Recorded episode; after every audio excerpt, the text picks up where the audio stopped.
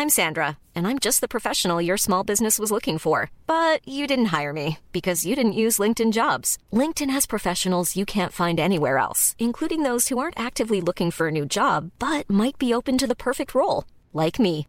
In a given month, over seventy percent of LinkedIn users don't visit other leading job sites. So if you're not looking on LinkedIn, you'll miss out on great candidates, like Sandra. Start hiring professionals like a professional. Post your free job on linkedin.com slash spoken today. Ready to start talking to your kids about financial literacy?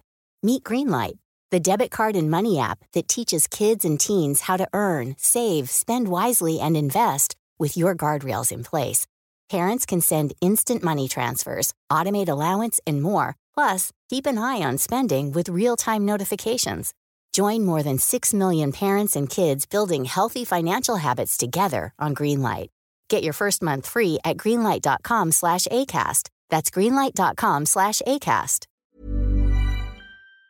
Hello, Marcus Bronzy here. Before we start today's podcast, I'd just like to let you know that you can vote for us in the Listener's Choice Awards at this year's British Podcast Awards twenty nineteen. If you'd like to vote for us, it only takes a minute of your time. Head to britishpodcastawards.com forward slash vote. That's britishpodcastawards.com forward slash vote. Type in How to Kill an Hour and then yeah, you'll have voted for us. It only takes a minute of your time and we'd really appreciate it. We'll also put a link in the show's description. Thank you very much in advance. And hey, here's here's hoping we win. Anyway, over to the podcast. Are you serious? So this is How to Kill an Hour. My name is Marcus Bronzy. Thanks in advance for killing some time with us. Joining us on today's show is a good friend of How to Kill an Hour, a regular dude in here, someone who's been doing the most at the moment, Dev. Some say too much. Some say you're doing too much. No, no one's ever said that to me. Nah, no one's ever said you're doing too much. You're not. You're not suffering from that overexposure just yet. We'll, we'll let you know. We'll not let you yet. know. Um, so, loads to talk about in today's show. First things first, we need to talk about S A S Who Dares Wins. Dun, dun, dun, dun. Stand Up for Cancer special. Now, twelve recruits are seeing if they have what it takes to be in the S A S. I'm trying to do that guy's voiceover. He's got no, an amazing no voice. No, yeah, yeah, really, his, his voice has lived. Really yeah, he's got a voice lived. Um, all right, so for people who've never seen the show before, uh, there's uh, a bunch of uh, f- former uh, special forces soldiers who take uh, members of the public and they put them through the type of training you would go through to get into the S A S, and they make it into a television program. It's really, really brutal, as you can imagine. Um, they try and make it as hard as possible.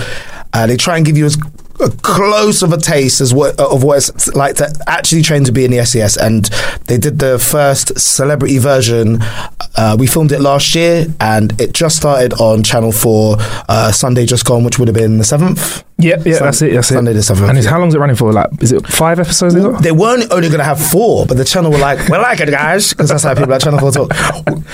We like it, guys. It's great. Uh, let's get five. I think they're going to. We like, love it, guys. They're going to stretch yeah. out into yeah. in, into five episodes. Yeah, five eps, and the show really does show people getting the hard end of the stick, or as they say in the S A S, the normal end of the stick. Yeah. Do you know what I mean? But it's extremely physically and mentally draining, right?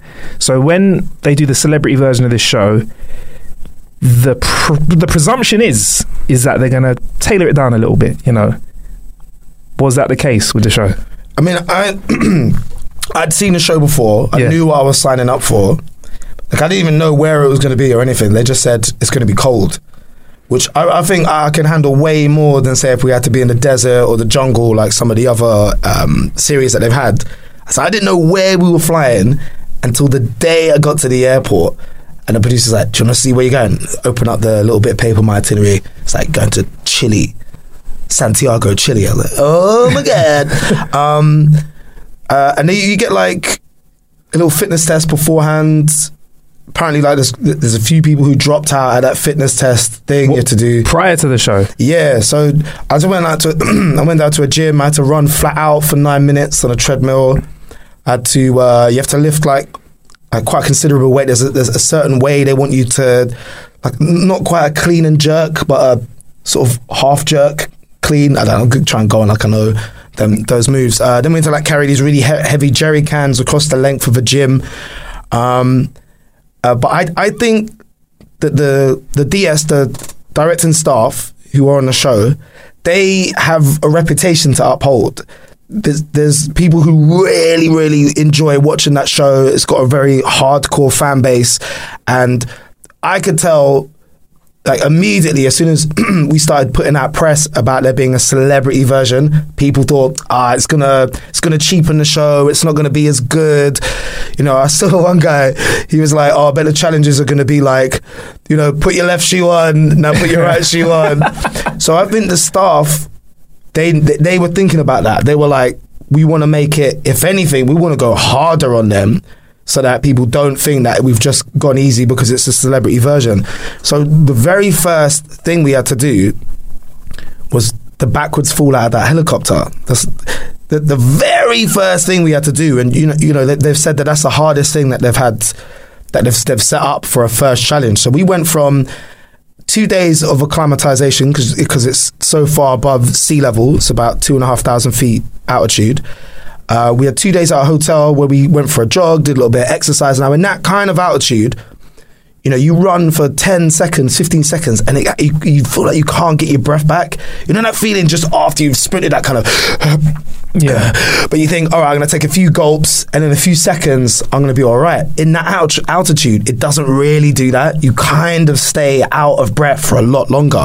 So we had two days of the altitude training, and then we were taken to this river, bags put over our heads, still had my, you know, my normal clothes on and stuff, bag put over your head, taken to the other side of the river. And then that's where you saw the show start, when the bag gets taken off our heads. We got told to face the the uh, the, the lake rather, not river. The, we got told to face the, the river. Helicopter comes over. Ant Middleton, like the main D S, falls backwards out of the helicopter. And I look at Sam, who's like next to me, and I say, you know, we're going to have to do that next, right?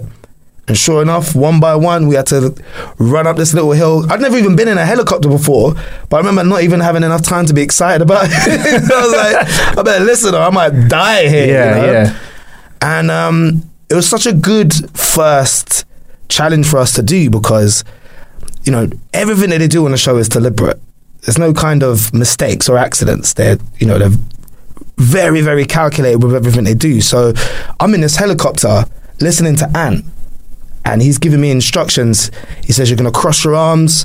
You're going to lean back out of the helicopter. I'm going to hold onto your arm. And then I'm going to let go. Don't try and turn around. Don't try and do a flip or anything like that. Just let yourself fall back head first into the water. Why Why, why specifically can you not try and flip over and, and land in head? It's more with dangerous. I think it's more dangerous to do it like that. I don't know why. But you're a good twenty, maybe maybe thirty feet above the water. It's a high drop. So I'm standing on the edge of this helicopter, leaning back. This is the first thing I've had to do. You know, like a couple of hours before, I was eating steak at this hotel. I was eating steak at the hotel, like, this is great. um, and I'm leaning back out of this helicopter, and it's, all my, all my weight is like Ant's whole, Ant's the only thing stopping me from falling out of this helicopter. And in that moment, just before he let go, I remember thinking, oh, this is clever. They're in control, aren't they? From this moment on, Shit. they'll be in control of everything. I don't get to decide when I jump out of this helicopter. He's going to let go of me out of this helicopter. So I had a few seconds where he's holding on to me. Again, my whole weight, is she's just holding on with one arm. I've got my arms crossed over my chest. And I'm thinking, he's going to let go, he's going to let go, is it going to be down, is it going to be down? Oh, it's now! And let's get there. And the drop, it was so, such a higher drop. I remember having time to think as I was falling out of the helicopter. These are the things I was thinking. Is this stupid? Am I going to look quite cool doing this? Is it going to hurt? I, remember, like, I had time to think about all of those things as I was dropping, and then boosh, hit the water head first.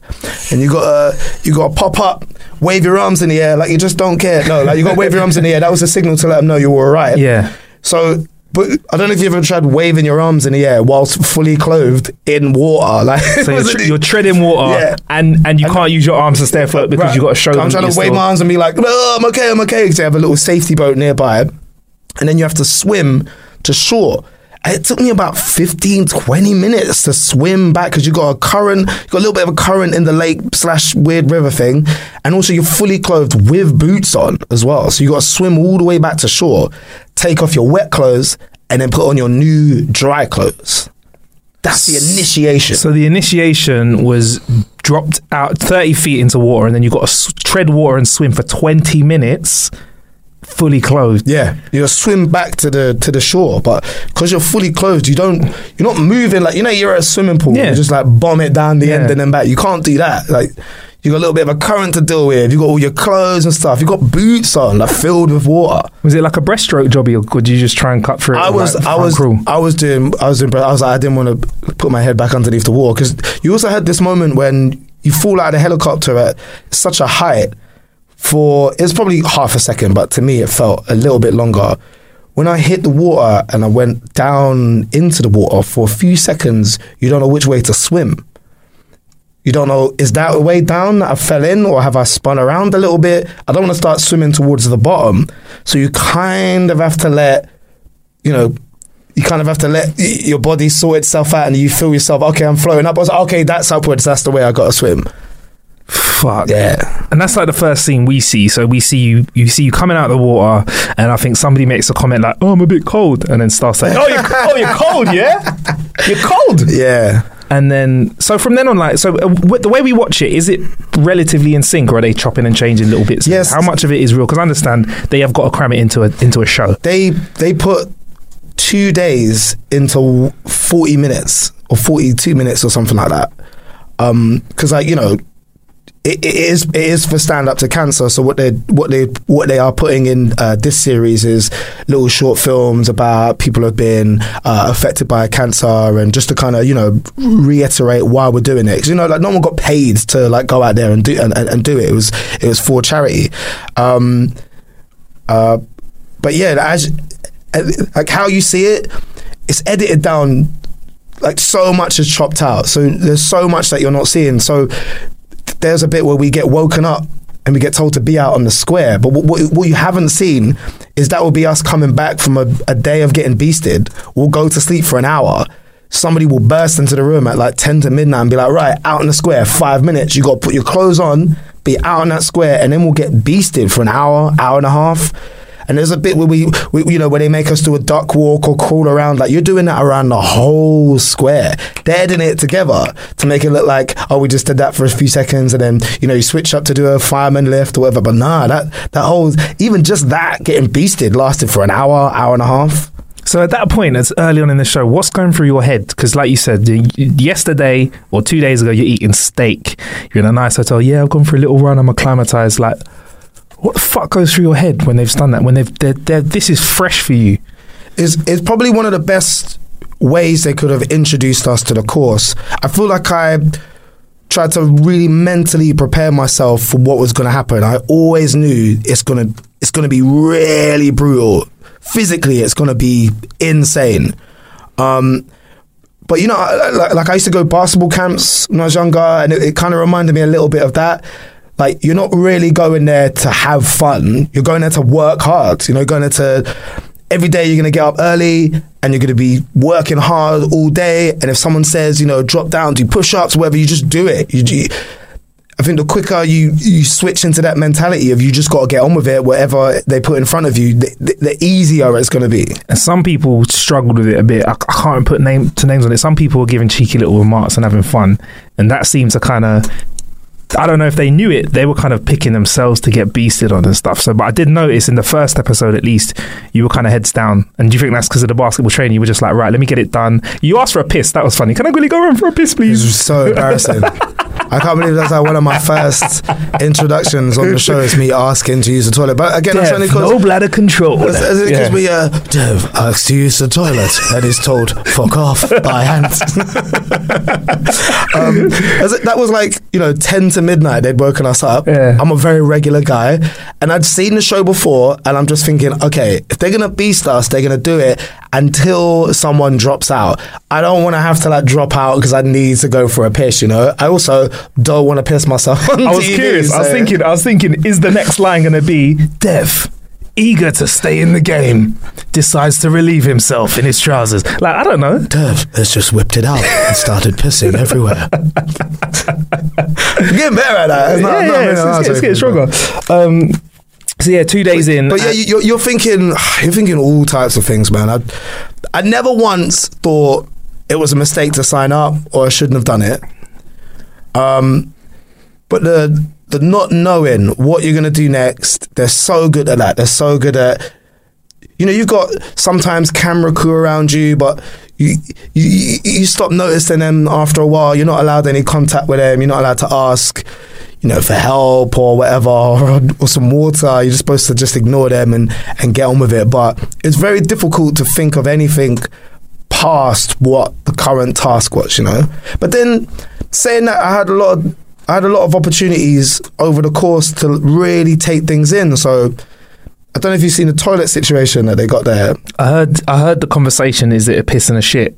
Well, or is it a shit and a piss in that? That's, and you burn it. The, That's all I the, heard. The yeah. toilets are cubicles next to each other that have elbow high walls on them. So if I'm sat next to you having a shit, I'm looking in your face, you know what I mean? Like, I can see your whole top half of your body. There's no hiding. And I remember the first time I saw the toilets, I was like, okay, I'm either going to wait until three a.m. to take a shit, or I'm just going to hold it in for like the whole week and not go.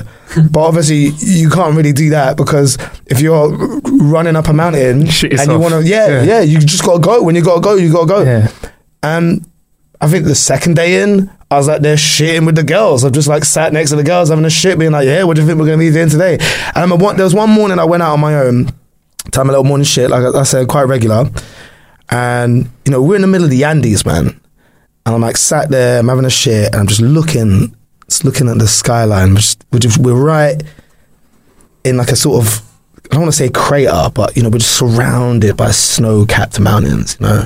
And like one side was beautiful clear skies, the other, it looked like there was like a snowstorm or something rolling. And I was like, wow, this This is the best place I've ever had a shit before, ever. This is not even like, forget top five, this is the best place I've ever had a shit before. And then I remember the moment was kind of ruined a little bit, because, you know, where I started shitting and then inevitably had to piss, it like angled through one of the slits, you know, made out of wood, mm. and then I sort of accidentally pissed all over the back of my trousers as well, so it's ruined a little bit. Like, this is one of the best places I've ever had shit. Oh, oh, I'm pissing everywhere, I'm pissing everywhere. Fuck. So, so where we're at now, so, so just so, we've seen the first episode, so this is early April, and I've seen clips, they've showed little montages that show different parts of the show. Now, one of the most interesting parts about the show isn't just the physical stuff, it's the mental side of things. Mm. I feel like in each episode, they focus on one of the contestants or two of the contestants and speak about, they, they break break you down. So th- I feel like this is an inevitable thing to come. Now, I know you, you can only tell us so much, but how... how was that personal experience for you? Because I, I feel like they sit there and you see them reading up about people and getting as much information as possible. Did they try and do that to you and, and kind of work brain on you? Yeah, so one of the things that the I wasn't expecting from the process, I, I, I think I'm quite good at being, you know, I'm, I'm a very private person. And even though on my radio shows and stuff, I don't mind exposing myself a little bit or being quite honest. But at the same time, you know, I, I, I get told the same thing from like almost any girl I've ever dated. It's like, ah, oh, you never talk about yourself, or oh, I don't really know much about it. I, I don't know. I feel I'm trying to get better at it, but I do feel weird opening up, and it's it's one of the things. Uh, you know, we get given a psychiatrist to talk to, like both before, during, and after this whole process. And the woman, Victoria, that I've been speaking to, she just broke me down so well that, you know, you think you're hiding something quite well, and actually you're not. You're wearing it out there on your sleeve. She said to me after the process, she was like, you know, you started very much on the outskirts of the group, and then by the end, you were like, you know, you... you were bringing everybody together, and, you know, you're making sure everybody was all right. Like, is everybody warm? Is everybody fed? And that's how I am with my close friends and family. That's how I am. You know, I'll do anything for my close friends and family, but just because of this job, you kind of have to keep people at arm's, arm's length for a little bit, you know? You can't let people, you can't just let everybody who rolls up to you like, hey, come on, come be in my circle, come be my friend. Um, so, like, learning that about myself, that that's who I am, that's just who I am anyway. You know, I am a naturally tactile and caring person. And I don't know, there's, maybe there's even like points in my life where I felt like I, I weren't allowed to be like that, that it was seen as a sign of weakness or something, that maybe I, you know, maybe I just care too much. No, like, you know. um, but yeah, just kind of coming out of it thinking, you know, it's, it's a, it's all right to be like that. But without without giving away too much, this is the first time I've ever done anything this public that is that exposing. You know, I, it was a full spectrum, full range of emotions that I experienced during the whole process. Fuck. Yeah. And it's, would you say that being part of the S A S, they require you, they require to get that level of openness from you, or, or get that amount of detail from you? Do you think that's part of the process? Like, they need to know, like, I, cause I feel like if you and I are going to go overseas on a Black Ops mission and potentially never, never come back again, and we, we've got to do some real fucked up shit that no one may never know about, I feel like I need to know you almost better than you know yourself, and vice versa, to be able to, to, to work the best. So is that part of the process? Well, put it this way, man. So there's, there's an interrogation part. Yeah. Of the, I don't know if you've seen the other the past series, but there's an interrogation part. Now, the reason they work you so hard during the week is to get you as mentally drained, physically drained as possible, so that they can. I mean, look how people are when they're just a bit hungry. You know, like, hangry is a real thing. Yeah. You know, just get your hands on to eat, you'll get moody with the people around you. You have something to eat, like, oh, my fault. Sorry, I was just, you know, a little bit hungry. Mm. Now, imagine you're hungry and you're tired, and now you have to go out and do a mission together. You got to work as a team, and, you know, naturally, you know, that's going to be all your insecurities, all your weaknesses are going to be, you know, magnified so much in that situation. But again, they're so good at identifying all of them. So put it this way, without going into too much detail, what I'd learned, you know, is from, from, from chatting to some of the staff, is that during your actual training, and yes, yes, I mean, they do it for like six months, a year or whatever. You know, we did it for a few days. But part of the interrogation process, they'll try and personalize it to you. So they'll find out whether it's the noises that they'll play to you or whatever the situation that they'll put you in, they'll personalize that to you. So, for example, if you've got kids or something, they'll like, they'll use that as part of the interrogation process to really, really try and make you break. It's nuts. It's like, it's one of the things that a lot of the staff members were saying, that's a part of the training that they wouldn't want to do again. It's the interrogation bit, because they staff said that. Yeah, yeah. And maybe they were just, I don't know. But that's yeah, that's the that, that was that was the worst part of, of of all of it. Really, that was the lowest. That was the lowest point. Yeah. Fuck. And apart from the the beautiful shit and pissing on your leg, what would you say is one of the highest the highest points? Um, as naff as naff as it might sound, the. The the relationships that I built with everybody who I did it with, and I've never bonded with a group of people like that before, ever. Right from day one, we were all in it together.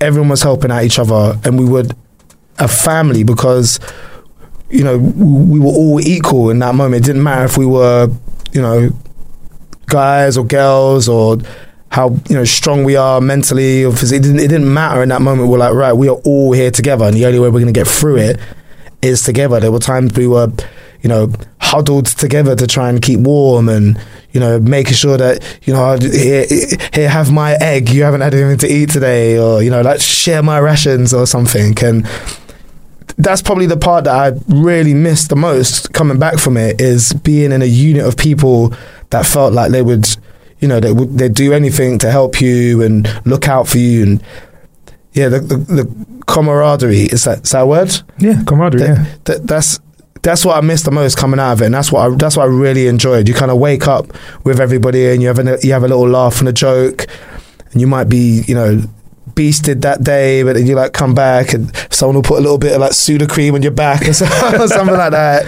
You know, everyone was just everyone was just kind of looking out for each other.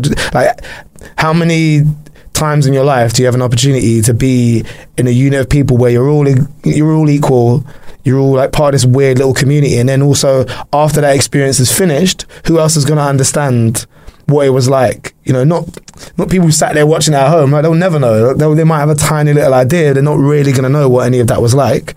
Um, so that's another reason why we, we all still keep, keep in contact. You know, we got a little WhatsApp group. Everyone messages each other, and you know, it's, it's obviously quite difficult for us all to meet up because everyone's busy and professional and stuff. But yeah, that's that was probably my favorite part of the the whole process. It's just like bonding with this group of before strangers, and now they're, you know, they're like family now. Would you do it again tomorrow?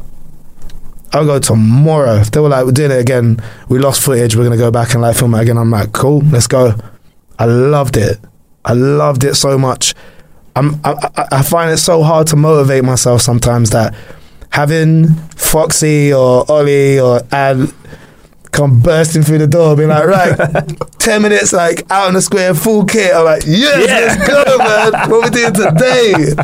I loved that. You know, and there were some of the challenges that was so difficult. Like, like I run a marathon, right? Every day was harder than running a marathon. I'm not just saying that. Every day we did something that hard. Marathon, you run in a straight fucking line. You run in a straight line with the whole of London like, come on, you can do it. Giving you like sweets, jelly, jelly yeah, babies yeah. and that orange slices. That's, on the back, That's another yeah. weird thing about the London Marathon, right? Sorry to like switch nah. back and forth. But when would you ever accept an orange segment off a stranger in the street? Like, I'm not a rude guy, yeah? yeah? But if you come up to me in the street and offer me an orange, I'd slap it out of your hand and get the fuck away from me, you weirdo. You offer me an orange slice? What? Where did you get it from? Your house? What is going on? But the London Marathon, the London Marathon, I'm like little kid, even like yeah. even that, like, like accepting food of kids, like they're filthy, man. Probably even like digging their arms out. Like, do you want some oranges? Like, I just took an orange slice of a little kid. Like, cool, man. Thanks, Junior. Like, on my way. What One if, day. What, yeah. if, what if Junior was like, "Here, Dad, I've got an orange slice." You and then was like, "You." Oh, that wasn't me. My bad. Weird. Yeah. Um, fuck, I forgot what I was talking about. How did I get? Oh, yeah. So, uh, look, I've run the London Marathon with very little training, ten days after coming back from Jamaica Carnival. So, that's like mi- that's like minus training, isn't it? Really? That's like... No, if you think about it, because... Oh, okay. All right. Yeah, I know what you're getting at. Go on, go on. I mean... all the parties you're going to, you're, yeah, yeah, you're dancing. Yeah. Right. On the actual carnival route, I think it's something like, what, thirteen and a half miles. Oh, there you go, yeah. And that's double because you're walking at a weird pace, you're kind of like chipping, and you're dancing like the whole time as well. So that's sort okay, you're yeah. sort of walking a marathon. Balance that out with the liquor. It's walking a marathon, man. Yeah. Um, but every day was, was harder than running a marathon. But, you know, some of these challenges was so physically demanding. And you, you just at the start of it, you're just thinking, there's just no way. There's no way I'm going to be able to do that. And you just, you do it. You don't come, you don't look at what everybody else is doing or, oh, they're that far or, da, da, da. You don't look at what anybody else, you just focus on what you're doing and you put, and I don't want to sound like some like cheesy motivational speaker, but you literally, you're putting one foot in front of the other, one front of the other, just keep going, just keep going. And you look up and it might be an hour, it might be four hours later, but eventually you kind of look up and you're like, fuck, I did that. I did that. I didn't stop. I didn't listen to that part of my brain saying, just fucking collapse, let's give up right now. And I feel like I'd, I've tried to come back home with that same mentality. Like, okay, what are the things that I look at and go, oh, I couldn't do that. Oh, it's too difficult. Oh, someone else is already doing that and they're way better than I am. Well, like apply that same logic, that same logic of put one foot in front of the other, one foot in front of the other, just keep going, just keep going, just keep going. So I kind of came back feeling that we put so many limitations on ourselves of what we can do. Fuck the physical stuff. Like that that was obvious to me. I, you know, I'd said to myself, oh, I'm not going to be able to go past this point, and I fucking did it anyway. But I'm talking about like the mental restrictions you put on yourself. You think, well, I might be doing a few things that I enjoy, but I've got no space in my life to do anything else. I can't learn this new skill or go and try this new thing out. I don't want to step outside of my comfort zone. But that's, you're putting that restriction. No one's come up to you and been like, you can't do yeah. whatever it is. Like, yeah. You're putting those own restrictions on yourself. So I tried to come back and think, let me not do that. Let me... whatever the glass ceiling that I've created for myself, let me fucking smash through that, or at least raise it up a few levels, you know? I think that's what the boys wanted from you as well. Like, I think that's what they're trying to show you you can do. They're kind of making you realise a potential that you wouldn't have unless you went through that process. Yeah. Do you feel like they had a lot of love for you as well? Because it's easy to... because when I watched that first episode, at times, I'm like, you lot are fucking pricks. You're just doing this to fuck with them. But then at other times... I'm like, wow, like this is this is something that you guys are doing to others because you've gone through this and it's made you into some of the best operatives in the world. Like the S A S is respected very highly when it comes to special forces. I'm not, I'm not just saying this, right? I love those guys so much. Like all I'm gonna get a little bit like choked up just thinking about it, but they are so amazing and so supportive.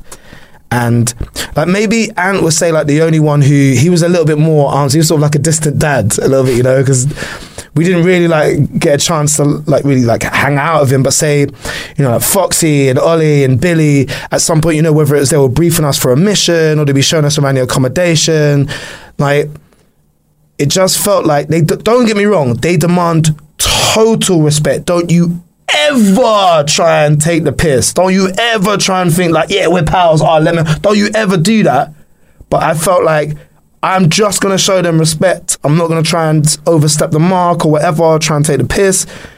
But they were so incredibly supportive and so amazing.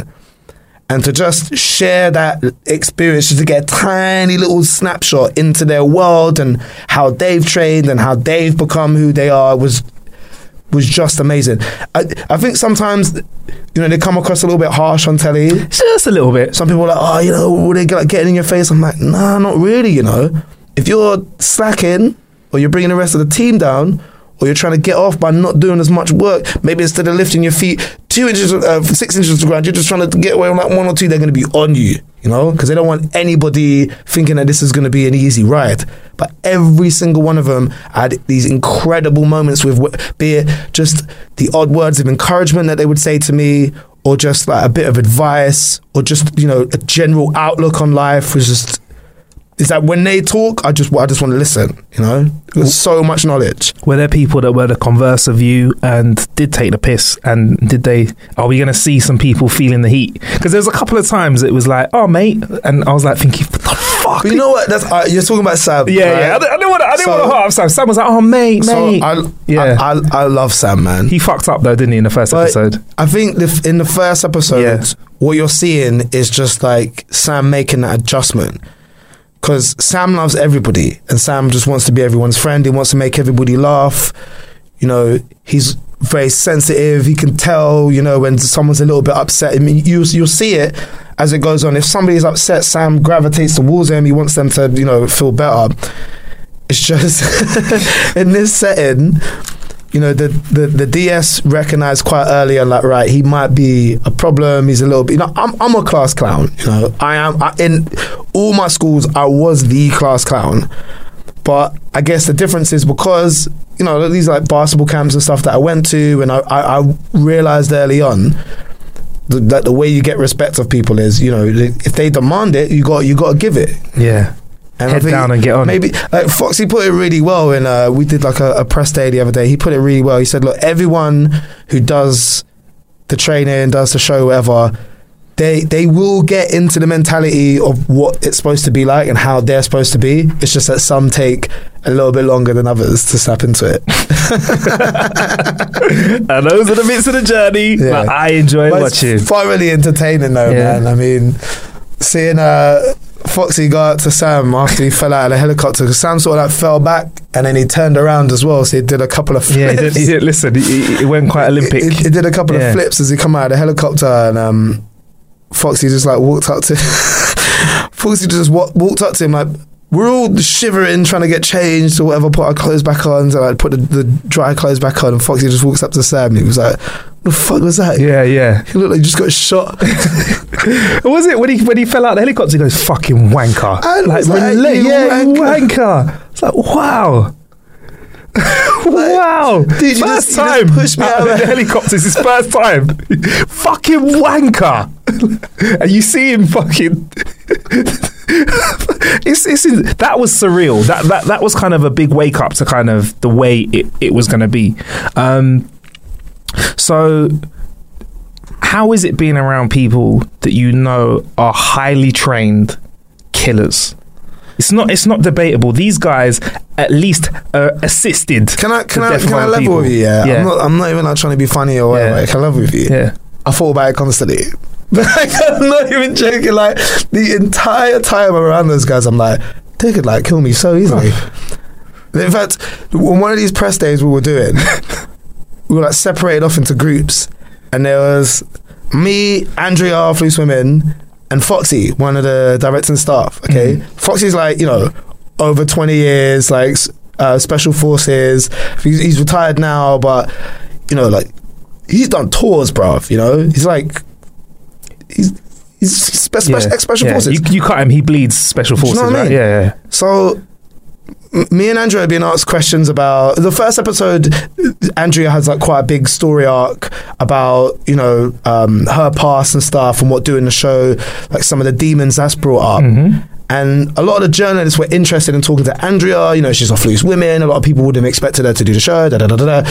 So when you do these press days, you get moved around different groups of journalists. You do all the magazines and you do like a few like online ones or whatever. So you'll be sat at a table, about four or five people with their dictaphones will ask you questions and, you know, you all take turns to answer. So by like the third group we were with, Andrea's answering one of the questions like, and it, it, it wasn't this, but it was something close. It was something like, was it hard? Or, or was it cold or something like that, mm. right? And you know, like me and Andrea, uh, oh, oh, it was ever so cold. Oh, yeah, it was so cold sometimes. Oh, I cut my finger. Right? Mm. So we're um, Andrea's in the middle of answering this question, and I had a corner of my eye. I just like I can see Foxy, you know, ex special forces, right? I see him, he's like looking down at his pen. He's just like twisting it around in his fingers, and I'm just like, I wonder what he's thinking right now. Where me and Andrea are like pathetic. Like we did it for a few days, and we're like, going, oh, it was so hard. Oh, it was so cold. And like, I was just like, I wonder what Foxy's thinking right now. He's probably just thinking, I can fucking, I, I can kill both of these lot. This pen right now, sitting there moaning about. I could do it in twenty-five and a half seconds. And I could be back at base in three and a half hours. I'll be back in Chile in six. You know, oh, like, man. Fuck it, yeah. And so, that, yeah, I did. I so these like, are killers. Yeah, you're around killers like all the time. Such a fraud. Just complaining about anything, moaning about anything with these lot. I was just like, let me just give them one hundred percent respect. What did you miss, though? When you came home, there must have been something that you just got your hands on. Bit of food, drink, home comfort, your favourite oh, seat. Oh, man, sugar. Sugary drinks. That was all, because all you, all you really have out there is, um, obviously you want to drink loads of water, um, tea with no sugar, or, you know, no sugar for tea. Coffee I was big into, like out there, sometimes you like find a little bit of coffee. Um, find a little bit of coffee? Yeah, sometimes they put a bit of coffee out for you, sometimes maybe not, sometimes you just like manage to like get some tea bags from somewhere. Wow. But even then, you know, you got to take the water, you got to put it in your mess tin, you got to heat up the water on the stove, make sure that boils, and pour that in your little flask. And you got like, maybe you got like a cup of tea for the day. Like, trust me, when you're like halfway up a mountain and you got half a flask of like lukewarm tea, like, like, like that might, liquid gold. That might save your life. Yeah. In fact, there was, there was like one exercise we did where um, I found my emergency rations from something we did before and I didn't need them. And it was like a heat in the bag bolognese thing, right? So it's, it's, it's like really clever, actually. You like put some water in a bag, shake it up, whatever. You put it like, wrap it up, whatever. You leave it for a few minutes, and then you have like a hot spaghetti bolognese. Mm. I'm telling you, man, that's like top three best meal I've ever had in my whole life. Sat in the back of this like yeah. rattly like flatbed or whatever, driving through the night to God knows where. And I'm just like eating this bolognese, heating the bag, like, oh God, this is amazing. And I remember I looked over, I saw um, uh, Victoria, Victoria Pendleton, she's like shivering on the other side of the, of, the, of the truck. And you know, the heat pack that it comes with, it gets mad hot, because obviously it's like heat up the food. It's like, Victoria, do you want my heat pack? Like, you know, uh, you know, you might need it. But that, but that's how we like looked after each other, you know? It was like, right, who needs some help? Who's struggling? Who can we... So they managed to convert you in, in was it five, uh, ten days you out there? The whole process was a week. So we had like, like a couple of days to acclimatise, and then there was the actual like training okay. bit. Yeah. So within that week, they managed to turn you into a the, the beginnings of a squad, like yeah. the beginnings of an actual team. I felt like we was a unit, you know? I felt like we was like a tight family unit who all cared about each other. All right. Well, before we move on, like, what, what's what's something key that we should be looking out for? Actually, no. Wait, Dev. Sorry, bruv. The one of the big talking points from the last season was the scenario where they make you fight. Mm. Now, I thought this was something they were going to save until later on in the show, because it, it was one of the things that there was a big buzz around, because they pretty much uh, said, we're going to make you fight, but there's going to be absolutely no sort of uh, way that, that we're going to let you kind of go, oh, we're only going to make, you know, a big person fight a small person, uh, no girls on guys, no guys on girls. Now, this is one of the things that they actually went straight for in this first episode, and they put it, flipped on its head a bit, didn't they? Yeah, that was the, on our first day, they did a two-on-one boxing match, which is just nuts. two on one, like a boxing match, like you got two people trying to thump you up. It's, yeah, it's a lot. And so I ended up with, I ended up with two of the smallest girls having a go at me. And uh, so what goes through your head when, when you're in that scenario? Be real with me, because I think that there's a lot that could be going through your head. I, I knew straight, because I'd obviously worked out, we were the last people picked. I'd worked out, okay, it's not going to be me and another one of the girls going against. So it ended up being me, Victoria and Camilla. Uh, I'm not going to like put me and one of the girls against another one of the girls. It's going to be them two against me. So um, immediately, I was. I, the instruction was, you have to fight back, because they were trying to teach us that, you know, they don't get to pick who their enemy is. If they were out there in the battlefield and two women like came after them, you got to take them out. Do you know what I mean? one hundred percent. Even if it's hand-to-hand combat. one hundred percent. But I'm thinking, this is a fucking T V show, bruv. So I ain't swinging on no girls. I don't care what the exercise is. I ain't swinging on them, okay? You're not getting me on camera swinging at these girls. So, you know, I I gloved up, and the whole time I'm just thinking, yeah, I'm, there's gonna be U F Cs all bad, just bobbing and weaving. I'm like, these ain't gonna be able to catch me. You mad? I'm gonna do what? A rope a dope, Dev, yeah? Yeah. Okay. But I did. I, I let off couple. I let off couple shots. Because were you, were you aware that if you didn't let off those shots, that that would at some point they'd come, they'd use that against you, or they'd come back for you? Because that that is something that can happen. They do remember. They, they, they weren't happy that, about. They weren't happy about the fact that I didn't fight back, and it was only. It, It feels like so much longer, but it was only a couple of minutes. So the first time, the first little round, I felt like I'd go on, go on. rolled, you know what I mean? The kind of wheeze out, out of the way. And then there was a bit where I was like, I was against the wall. It's a really weird sensation, right? Because I was against the wall, and both of these girls are like swinging at me, you know what I mean? And they're, you know, they're, they're not weak girls. They're like swinging, swinging. But just this feeling of, I felt so helpless, because I was thinking it was going, it was going against everything I've been taught. Yeah, you know, like regardless, like I can't listen. I yeah. can't throw a punch at these girls. You know, it's like the way we've been socialized. I'm, I'm so much like if if we if if it weren't in this setting, you know, I could just grab one of them, fling them, whatever. Like, you know, I, I could easily get myself out of this situation, but I, I can't. I've got I've sort of just got to just take these dicks against the wall.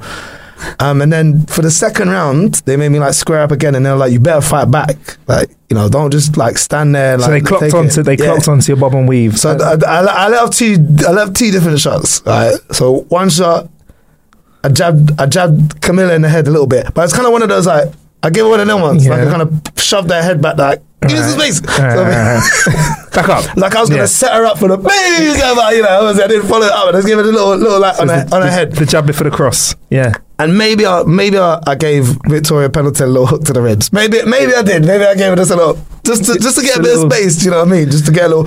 And I kind of heard the, the wind kind of like come out of her a little bit. Yeah. I, I felt terrible about that. I felt terrible, but I was like, I thought that was acceptable. Because in two thousand nineteen, our generation has been socialized. Do not hit women. Yeah. That's that's how like well, from from us you listen, yeah, even EastEnders, you'd watch like a, a woman pummel into a guy, he'd slap her back, and he'd be like, do, do, do, do, do. You know what I mean? Abuse. Is that in here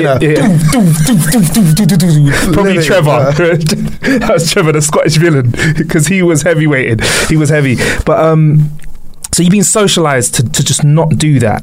Like mentally though, like don't afterwards, like. Yeah. What the? F- what was the changing rooms like? Like, what was it when, when you got back to Horrible. base? You've all just been punching each Horrible. other up. So Everyone's A- crying. A J deliberately, because she saw the play, she kind of deliberately picked two quite big people, yeah. didn't she? So she picked two. She picked two guys. Yeah, you've got Olympians in your group as well. Yeah. You've got ex-rugby players. You've got some of the most physically fit people A- out there. A- AJ picked two guys and got. I mean, she stood her ground, but she got battered. Like, it was really hard to watch. She got battered. Thumped up in the face, everything. I was like, oof. But here's the thing, right? The guys were very, very upset afterwards. When we all went back to the accommodation and we were like sat around, everyone was very, very upset because, you know, naturally in our profession, we're not aggressive, violent people. You know, we don't enjoy fighting. Of course not. We're no. fucking T V presenters and fucking work in the media or whatever, you know, trying to get as far away from that shit as possible. Mm.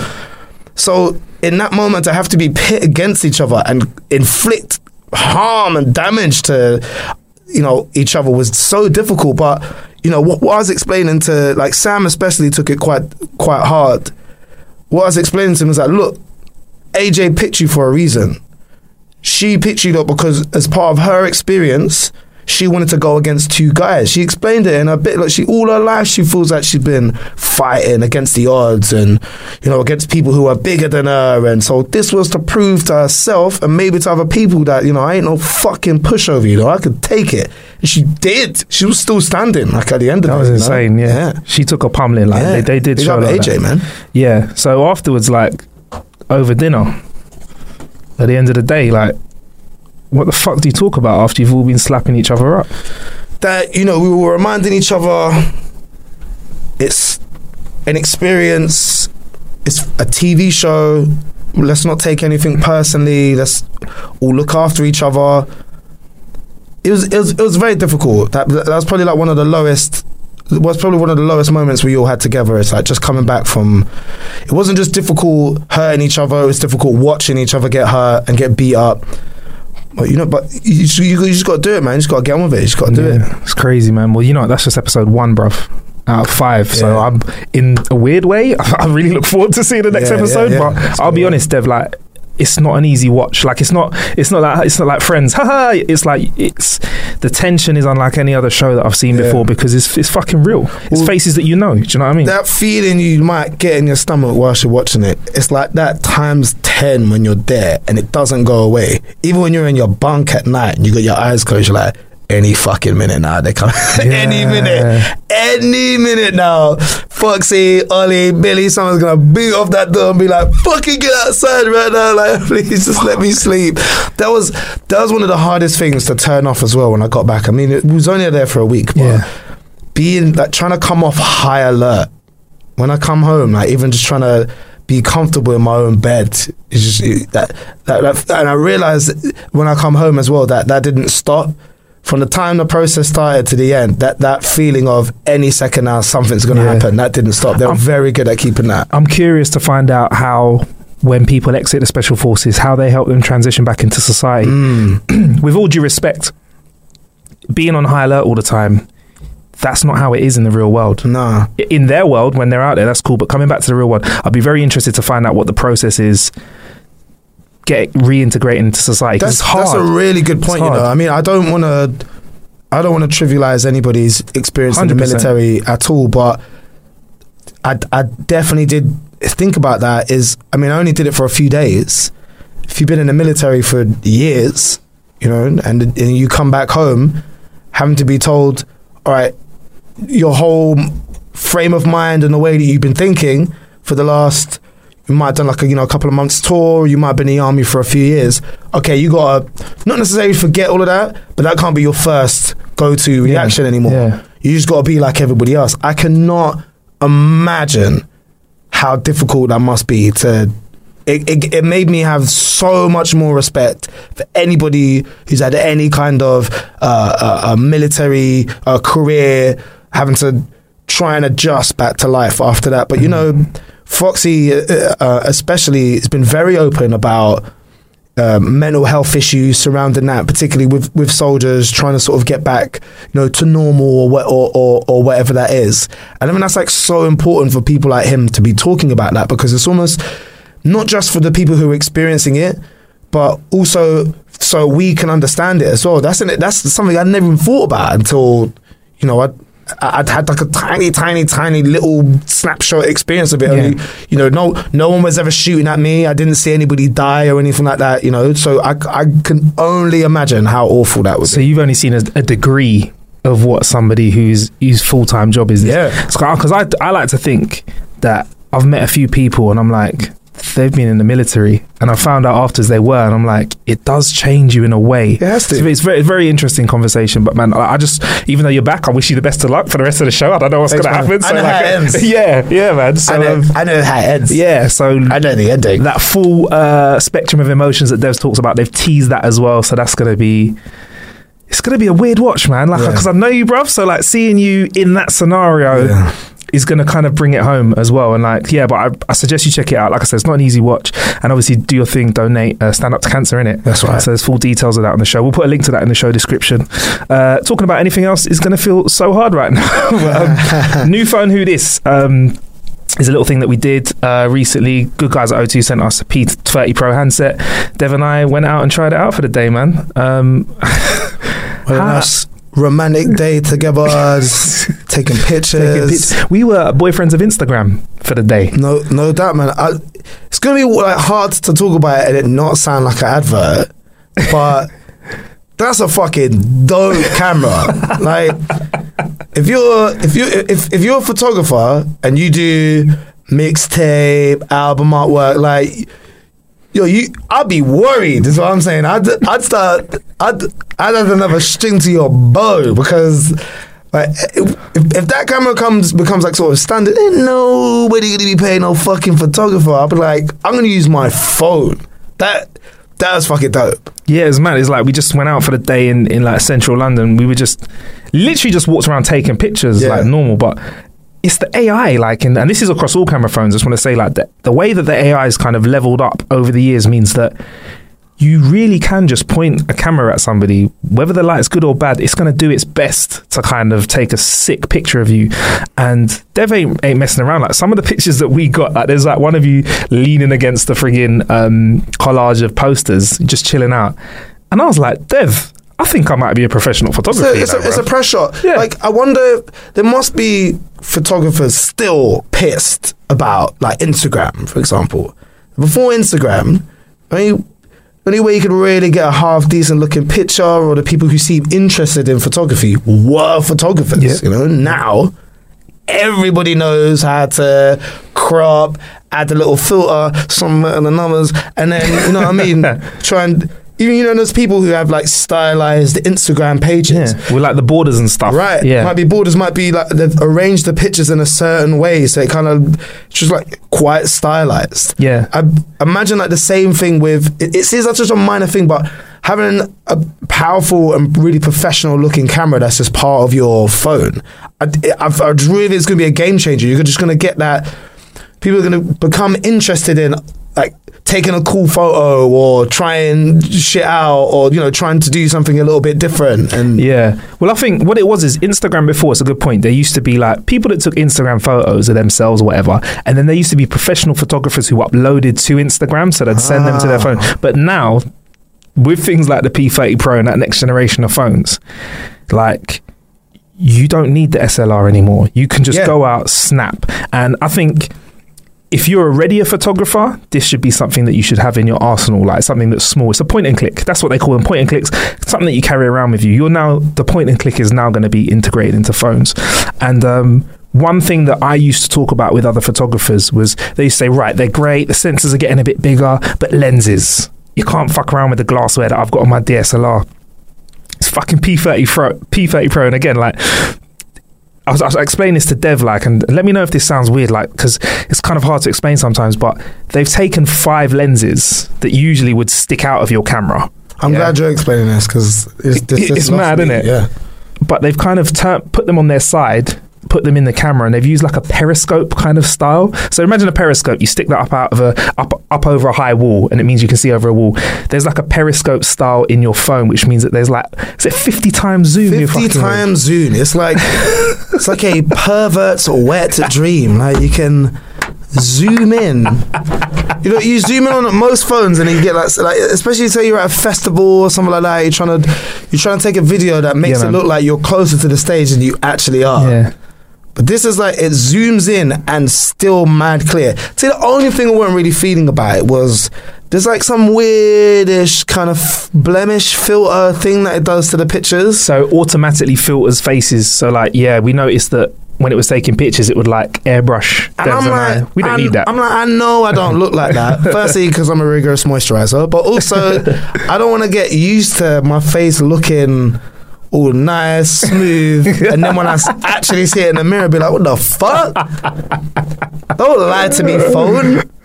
Oh. Tell me what I actually look like. That's the that's the only kind of feature I was a little bit like, ah, yeah. I want to be able to turn that on and off. I think we did. There was a manual saying. Okay. It was, um, but yeah, it was just a fun day. Like, we'll throw some of the pictures. I'll throw a link in the show description. Um, yeah, man. And like I said, you must have looked like a couple of dickheads who were like nah. walking around like, take a picture of me, take a picture of me here. Mate, not today. Not in two thousand nineteen. normal. Normal. Yeah. Um, also, oh yeah, big up Cold Drops as well, man. King's uh, Cross. Yo.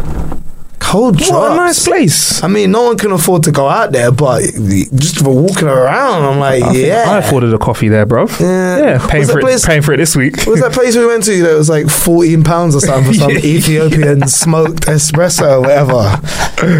Yeah. It was good coffee, though. And bad boy little cups. I remember after had. I had the coffee as well, though. To be fair, you could take the mick out of that coffee, but I came out of there. We, we stopped for a little coffee, and I came out. I was like, Dev, I don't know what was in that coffee, bruv, but I am yeah, good it, it, to it, go. It might have been coffee or like liquid cocaine. I don't know, but give me some of that. Dev, man, fired up. I'll have one of those before the gym. I'll, I'll lift the whole gym with everyone in it. So yeah, man, we'll put a link to that in the show description. Check out New Phone Who This. I think it's something we're going to be doing more often. When there's a new handset that out, that's out, O two's going to give it to us, and we can go and take pictures of each other. It's one of those things you're like, how comes no one's done this already? Like, even just the title is New Phone, thank brilliant. You. Yeah. Oh, thank you so very much, why's, Dev. Why has no one why has no one done this yet? Is that a rare compliment from the Dev? A rare compliment? I give out I give out compliments like they're fucking orange slices at the London Marathon, bro. We do you want a compliment? Yeah. You yeah. want a compliment? Well, yeah, I had fun writing that, man. Had fun. Shout out to the guys behind that as well. Um, so yeah, Radio one show, man. How's that going?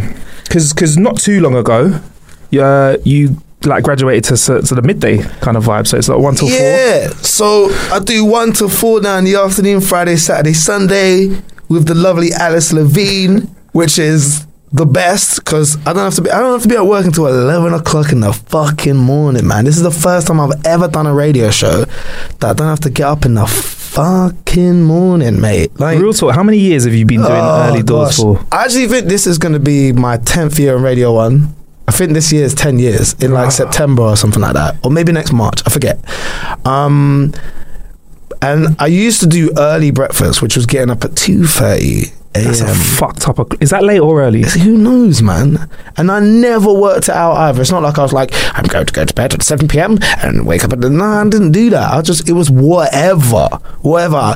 G- get home at midnight, cool, sleep for an hour, guess I'm going to work, like get back home. And the other thing, I was like studying to do a degree at the same time. I was just like, I'm gonna fucking send myself mad. But I did that for Four and a half years, man. This is some of the. This is the training that prepped you for S A S. Do you know what I mean? This is, yeah, this this is what when they were like waking me up in the morning, like yeah. bam, get out of the school. I was like, I've you done like, this. You were like, huh, welcome to Radio One. It's there. I, mean, I started introducing a record and shit. Fuck it out. Did a little back at it. Yeah. Um, yeah, no, I did that for years. I did uh, weekend breakfast for years, and then now I've I have to get up early and I've. Fucking morning is great. Um, uh, but I also did, I covered uh, The Eighth, which is mm. Radio One's evening naughty show uh, between like nine and eleven. That was a lot of fun. That's actually a show I wanted to do. I wanted to do a show like that for a really long time where we got to be a bit rude, like how we are on, on, on the podcast. You yeah. know, you get you don't have to worry so much about your language or who you're gonna upset or offend. Um, or in like you know the case of my podcast, you're not worried about who's listening. um, yeah, no, it was just it was just like a lot of. It was a lot of. Why don't we put this on my podcast as well? This this this would be good content. I've not put a podcast out in ages. Fuck fuck yeah, why not? So we could just like just we'll just post it at the same time. Yeah, fuck it. And you'll say you're talking to me, and I'll just say I'm talking to you. Fuck it, yeah. It's standard, great. standard. It's, it's, it's, sharing content. Yeah. Um. Uh, and now I've got you recorded saying it as well. So like. Yeah, but we'll just edit it around. I'll say I'll say fuck no. Fuck no. Punch it in later. No, I do not want to do that. Um. Yeah. No. Uh, the evening show was just a. to really try out some silly ideas that I've had for a long time. Yeah, man. One of them in particular was this thing, Weird Wonderful, where we would speak to people who do things that other people might consider a bit weird, but we are trying to find wonderful things about. So we spoke to this guy who does like swinging and cuckolding. That was fascinating. Talk us through this guy's experience of cuckolding. So what he does is he's single, mm-hmm. and what he does is he'll bang guys' wives, uh, but uh, but they'll know about it, mm-hmm. you know. So it's not like, you know, like sneaky affair shit. It's all organised. Mm-hmm. And funny enough, a lot of dudes from the military who might be married might be like, look, I know, you know, say to their woman, I know you got needs. I know you're longing for the touch of a man. You know, like I'd rather know about it and get, you know, organise it rather than just any old Tom, Dick or Harry. That's premium rate, because to fuck a killer's wife, yeah, you've got to be brave, because if what if... I don't know. I just feel like you, you're fucking someone's wife who can kill people. Well, like, what if he what if he decides halfway through it's a no go? I, I just think there's that understanding, though, innit? You ha- you have to. And all right, name one of the guys from S A S. Um, would you would, would you fuck one of their wives? Like, no, it's no. It's okay. It's all right, Dev. I know about it. No, but I'm not, there's well. the thing, I'm not into fucking other people's wives if, anyway. If though, you so. were though, yeah, would you? Someone. And as he's as he's telling you, he's holding a pen. Fox holding a pen. Dev, so no, no, I really don't want to do that. I've been, I've been in decent proposals before. Yeah, there's like, there's like girls and guys who have been like, either they want me to like, yeah, like bang someone in front of their boyfriend or whatever. I'm like, no, I've, I've enough trouble performing in front of like one person, and that's the person I'm fucking, like, yeah. let alone. No, being this, judged see, by outside this, party. This is hmm. this is the, the, the bit of the chat with the swinger cuckolding guy that really got to me. He said, I much prefer it when the husband just requests certain things, like we go out to dinner, send him some pictures, maybe a little video. He said, I prefer it like that rather than when the guy is sat in the corner of the room in an armchair. Which made me feel like, oh, that's happened before, hasn't it? That's happened many times. That's happened enough times that you know that you're uncomfortable with it and you prefer it to be the other way. Just a dude, you can just see him in it, like sat in the corner, he's kind of blacked out a little bit. You can't see the top half of his body. He's just like sat there in the corner, like watching you fuck his wife. And his silhouette's got a weird yeah. bit of motion to it. Your shoulders are pumping up and down because you yeah. know what his hands are doing. Yeah. yeah. And the occasional... S- slap her ass a little bit. yeah. It's like, oh. God, that's it, look, to be each, under scrutiny while man. You're having sex, though. That's like a, a, a live, live scrutinous. Oh yeah, yeah. Just maybe it's something I could have done like nineteen, twenty, but now I just I don't know. Just yeah, I'm too self-conscious about that shit now. Yeah, man. When you're nineteen, twenty, your dick's just up anyway, innit? It's you just doing I mean? its the job. The wind b- changes direction. Yeah. You're like, hey, you get that weird thing where you're like. You know, like your belt or something. Fold up like, into the band. Push against it. You're like, yeah. ooh, that's practically ooh. pussy, right? What's your name? Um, so there's that. Who else was? Who else was weird, wonderful? Oh, um, we did a weird, wonderful with uh, this guy who uh, I, I, I can forget like the proper name for it. It's like vagina massage or something. Mm. So he massages vaginas, and it's for women who. Sh- either struggled to or have never had an orgasm before. And to that I said, like, why do you come and see me first, girls? I'm joking. um, uh, but he sort of teaches them techniques, teaches their partner techniques to using them. This is like much better if you're also watching this as well as listening, because what I'm doing right There's now is a camera in here, devil, devil. It's kind of like holding my thumbs up to Marcus's face and just sort of doing circle emotions. A little bit like I'm rubbing moisturizer into somebody's face. I don't know yeah. what the massage is. I'm just assuming it had some thumbs involved.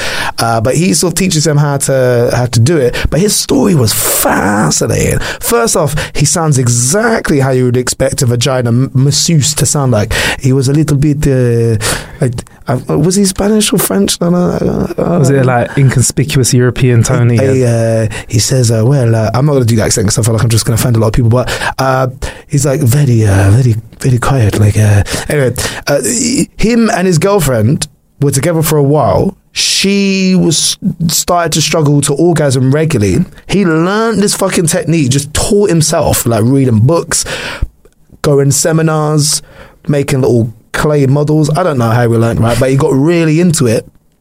And then did it to her. She thought it was so good. She was like, "You have to go into business with this. You have Shit. to. You you have to offer this as a service, as it were. Not not like a no, not like a, like a sexual thing." So Like, because that would be a difficult fucking sell for you to do that the other way around, for you to be like, baby, I just feel like I got this gift that I need to mm. share with the world. You know what I do for you that feels so good for you? Why just keep it to ourselves? But I feel like that's like the that's like the, the highest compliment you could receive from somebody is, this is so good, you need to share this with the world. I've never fucking had that. What a... I think I've come out of the room like a chump. I've never had anyone say to me, this is so good, share it with the rest of the world. Supportive wife she is, slash yeah. girlfriend. Like, if that was the other way around, say like if it was my girlfriend gave like the best like hand jobs yeah. ever, like she does like some weird like like sort of like stress ball thing with my nuts, and like fucking it's got like some like weird Vulcan grip shit going on, right? I ain't telling this shit like nobody, you mad? That's, that's for me.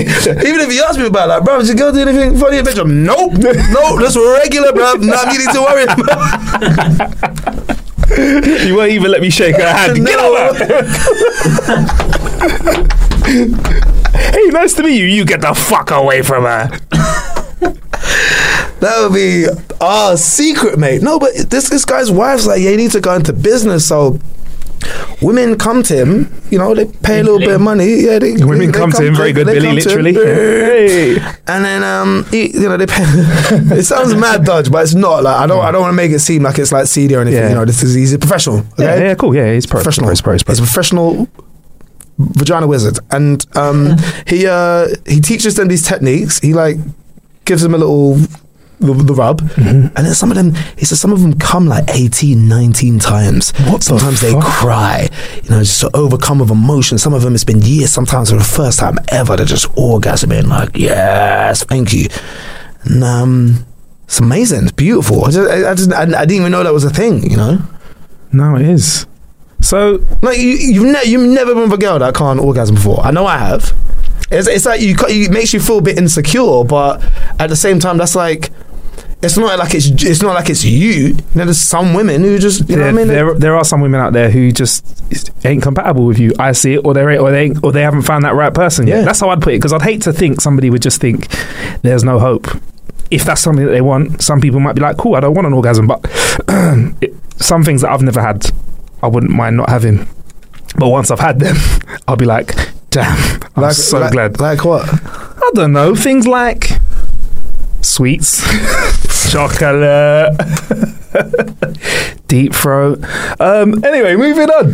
Sweet, sweet, chocolate, chocolate deep, deep throat. throat. Um, yeah, now there's like loads of things though that that's interesting though, isn't it?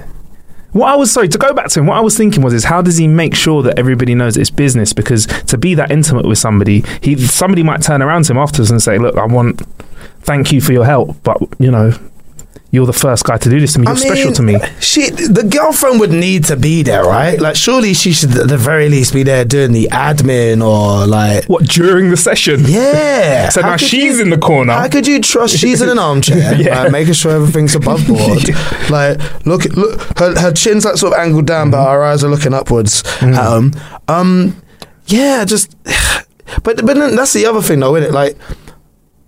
Women could go for a massage, even if it's a fucking fanny massage, right? And not think, oh, I want to fuck this person who's doing it. Yeah. But for a guy, though, it's, it's, it's, it's much different. I remember I had a Swedish massage. It was all above board. Um, I had a Swedish massage like a couple of years ago. And I, I don't know if it's that... that you're just getting touched in a place that you don't usually get. Like, you ever had like your hair washed at like the hairdressers or something like that? You just they're just so they're just it's so attentive and mm. it's so like, ooh, no one's like ever like rubbed conditioner into my head. It's so nice that you just kind of fall in love with them a little bit. I don't think women really get that. I mean, they're just like, yeah, whatever. This is just massage. This is just it's functional. But for guys, we're like, oh, she wants to fuck me. I bet she does. I bet she's thinking about it. I bet, I bet, I bet she's not. I reckon it swings both ways, man. Look at personal trainers. Personal trainers are very likely to get in relationships with their clients. I know a lot of personal trainers yeah, who, got, who are proposing. Yeah, because if you're there, it's, in, it's another thing, an intimate relationship. It's not even genuinely the most pleasurable thing. It's going exercising is not, doesn't feel, it feels good afterwards, but at that time, it doesn't feel nice. But yeah, I've had a few that is like, all of my like training you. You know, yeah, let me train you, a couple of free sessions, whatever. I wonder what that is. Is it just because you're working out together? Like I think like gym gear on a woman just oh it's the isn't it just the best? It's just gym gear both ways. It's designed to make I you look good. I love when- the gym gear, all the little weird patterns, the yeah. fucking what is it, Gymshark, oh fucking love it's that. It's designed man. to make you feel great when oh, you're working out. So good. I love it. It's just, what a fucking time to be alive, man. You see a girl come to the gym just out of my, oh, it looks great. It's just showing off everything and just, oh, fantastic, man. So it really, really gets me going. You know that? Really? Does it? Oh, it's the bees and knees, man. I love that shit. Like the full outfit as well. The full like sh- sh- sh- sh- sh- leggings, whatever. The sh- sh- sh- then the pattern going up. Oh, it is designed to make you look good. It's designed to make you look good. It is so great. So you're you're seeing someone regularly, and you're dressing up in your Gymshark stuff, yeah, and they're helping you. F- after you see them, you get a rush of endorphins from mm. working out. You look at yourself, you feel the best. Yeah, yeah, and you do. You they're responsible good, for making you feel good and look good. How can you not get attracted to them? Yeah, I couldn't be a personal trainer. I reckon they get it in. I reckon they get it oh, in. Oh, one hundred percent, yeah. They're I the, reckon they get it they're in. Like the, they're like the dark horses. They think they're getting away with it as well, but we all know. Now, we all fucking we know. We all know. We know. We all look at every personal trainer and be like, we know. Yeah, you scumbag. Skill. Yeah, we know why so you're doing this. Fucking up. Yeah. We? Look at you in the best shape of your life because you live in the gym. Yeah, I bet you're not even working out. You just yeah. look like, like from all that fucking. fucking yeah. Up. Look at that, those fuck abs that you got. Anyway. Imagine the softest sheets you've ever felt. Now imagine them getting even softer over time. That's what you'll feel with Boll and Branch's organic cotton sheets. In a recent customer survey, ninety-six percent replied that Boll and Branch sheets get softer with every wash. Start getting your best night's sleep in these sheets that get softer and softer for years to come. Try their sheets with a thirty night guarantee. Plus, get fifteen percent off your first order at boll and branch dot com. Code BUTTERY. Exclusions apply. See site for details. I'm Sandra, and I'm just the professional your small business was looking for. But you didn't hire me because you didn't use LinkedIn Jobs. LinkedIn has professionals you can't find anywhere else, including those who aren't actively looking for a new job, but might be open to the perfect role, like me.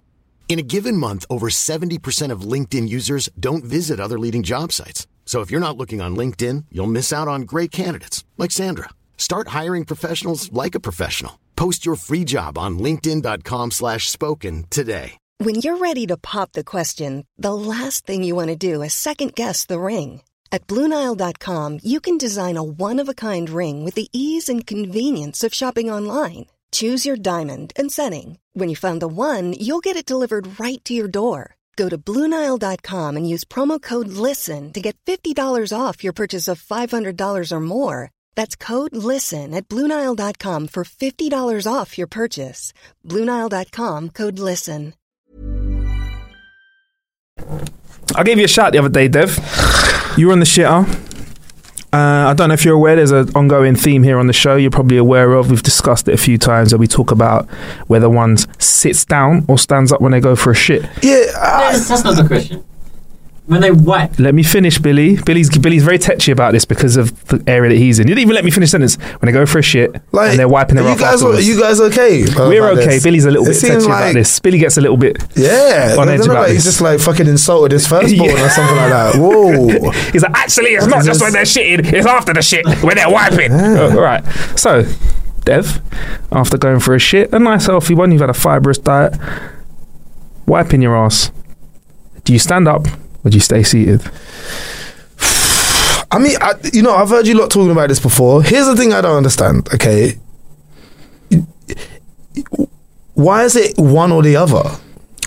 We've had hybrids. There's so, you know, every shit is so different. Mm-hmm. Like you never know what to expect. Um, you got you got to adapt. You know, you can't, it's not just a one straight rule for everything. So, I'll tell you what is, is a game changer for me, like last year or so, and I don't give a fuck about fat bags, right? Don't, don't come at me like that. Baby wipes, bruv. Baby wipes is a game changer. I've almost got it down to perfect science, right? So I do, I do usually my, my morning movements quite like heavy, quite dense, you know what I mean, but also quite a lot of product as well. So I'm usually on the toilet a good fifteen minutes just to make sure I get everything out. I call it sometimes like my stress dump, just all my stress just gathering in my gut, just get to just uh, first thing in the morning, get on with the rest of my day. Right, so what I'll do, that first wipe, I'm not even looking at that, bruv. That's a fucking write-off, mate. I don't need to look at that. That's, I know what that's going to look like. It's never going to look it's gonna good. It's going to be a mess, a hot mess. I'm not even looking at it. Yeah. I'm like, psh, psh, psh. Not even. I'm like, no, I'm not even a little, little peek. No, bruv, gone. That first one is a write-off. See you later, mate. Then the next one, all right, now we've got to see what we're working with. All right, have a little peek. Cool, fold. Via environment, fold, have another wipe, then baby wipe. Baby wipe comes out now. Because I now got the main, you know what I mean? Got ba- ba- baby wipe comes out. Using ones at the moment, coated in fucking coconut oil. Jeez! That's what I'm saying. Jeez! So that, that first one goes now. I have a peek at that as well to see that what we working with. Usually, good, on a good day, it's looking all right. But here's the thing. You're getting a bit of residue left from that baby wipe. You don't want to pull your trousers up. Still got a little bit of baby wipe residue. Mm-hmm. You don't want that. So now, tissue again. Aggressive wipe this time. Aggressive to get off some of the, the residue. But also, residue. But, but also see what, okay, see what's going on. Fold, environment. Aggressive. Have a look. Throw. Now, one more tissue. Polish off for just a gentle yeah. Let's see, because what I'm trying to do with that last one is replicate what my clothes are going to be doing against my arsehole for the rest of the day. Okay, so if I go a little whoof, just kind of gentle kind of whoof, and have a look clean. Safe, clean, then I'm done. But here's the thing, if by that first baby wipe one, if it's still looking a bit mm, mm, I might be here for a while, mm, I did a few courtesy flushes, I will stand up I will stand up at that point, right? Because again, what I'm trying to do is replicate my day. How am I going to be moving, you know? Like I, I'm, I, don't, I don't know if you notice about me, I'm extremely flexible, you know? Like very supple joints, right? I like to move around a little bit, you know? Like sometimes I would just be wearing out a bus stop and I just like...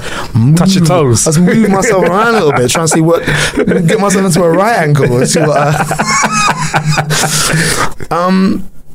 But again, I, there, there's been some dumps that I've done that require you to stand up to make sure you're getting everything. Because one thing I will not accept as a grown man is a shitty ass. I won't. I won't do it. I, th- I yeah. won't do it. It's not acceptable. I, I, it's not acceptable. If I'm at your house and I need to use all of your toilet tissue just to make sure that I'm not even a little bit shitty. Sorry, bruv, you're going to have to go without. Because there's nothing like, and I've learned through experience at a young age, having a shitty ass on a hot day. Horrible. Why? Why? Horrible. Why would you? All the horror, horror of a skid mark. It's just so unacceptable to me. As I got, it's so unacceptable. Even just a little bit. It's like, oh my God, I've let everybody let yourself down. down. Yeah. Oh, I couldn't look at myself in the mirror and be like, you fucking animal. What is that? Skid mark fucker. You can't even look. How are you supposed to do anything? You can't look after yourself. You can't even wipe your ass properly, bruv. So all I'm saying is if you, if you lot are committing to I only stand up or I only sit down, I just, I, I, I, I, I feel like you're selling yourself short, you know? Adapt. And grow, adapt and grow, adapt and grow. Don't confine yourself to just just one thing, that's all I'm saying. So with that being said, the majority of the time, where are you at? Here's the th- here's the other thing. I don't know if anyone's brought this up yet. We're not even shitting properly. Oh, um, we've had we've had the conversation about having properly. the. Uh, I think Jordan Crisp and C J Beats were talking about having the the shit. The pool we're not store. even shitting properly. Yeah. So we need to be how squatting. Dare, how dare I? We how. Dare us, them. How, how dare us talk about whether we stand up or sit down? Because we're not even shitting properly. We're supposed to be squatting. Like they do. I remember having some very bad noodles in an Indonesian airport, and having to try and use the like squat hole in the floor thing that they have, and I paced around that for about twenty minutes, bruv, going, "There's just no way." My Western arsehole is not going to be able to like get shit. I'm going to shit all over my shoes. I mean, I might not be able to get back up again. I'm, I'm worried something might fall, fall out. Fall down the hole? I just, I don't, how am I supposed to do that? I had to go to the desk and level. I said, listen, I'm from London, okay? We don't have toilets like that. I'm not going to be able to use that. You know where he let me use the toilet? In the first class fucking lounge at the airport. Jeez. The only one that they had in the whole airport. It's like, thanks, man. Was it, good, a, was it a good toilet? You done me a solid. It was amazing. But I did yeah. think about it afterwards. I thought back so much, like, why can't I just do the little squat shit? Do you know what it is? I don't think it's something that, you know, they say you can't teach an old dog new tricks. I, I think that's what it's down to. I think you can't be thirty-four years old trying to squat and shit for the first time. You know, either you've done it before and you know what to expect, or you're forever going to shit how you shit. I want to get you the stool. I want to get you the stool and see how that is. Because you're not squatting, you're still sitting, but you just have your feet raised a little bit. So like what, it just like, kind of... Yeah, it's just a little stool. Lift, like your, legs, like, like little lift your legs up a little bit. Yeah, a little step, yeah. I'm just trying to picture yeah. what I'd be like to use like right now. Dev's right now, he's got his feet up, his hands up by his knees, his knees up by his face, shall I say. That might be, yeah, that, that might be yeah. quite enjoyable. Yeah, try I would, it out. I, okay. would take, I would take one of them off you. Oh, happy birthday. Yeah, it'd be a little birthday present for Don't you. Buy it for me for my birthday. Christmas? But Sorry. Valentine's? I should nearly tipped over your whole desk. Sorry. But it's funny, inside that whole conversation, you you touched on something. This has been going down on Mum's Net and Huffington Post. Yet that is where we find Ooh. time to research stuff. So there's a whole thing people talk about: scrunching, folding, and other methods like that. Because oh. apparently folding means the paper's thinner and your fingers are more likely nah, to tear through nah, and give nah, you poopy nah, fingers. Nah, listen, listen. Scrunching gives you a bit of roughness nah, to clean properly. Mate. Nah, mate. If you're scrunching up the tissue yeah. to wipe your ass, you need to get your fucking life together, mate. What is that? That's not effective. What are you, what are you cleaning up? Like some fucking spilt yazoo? What are you doing? Like, that needs to be... That needs to be neat and folded. Like, it's efficient. How do you fold the scrunch? You can get shit all over your hands. What are you talking about? You can't fold the... No, flat always.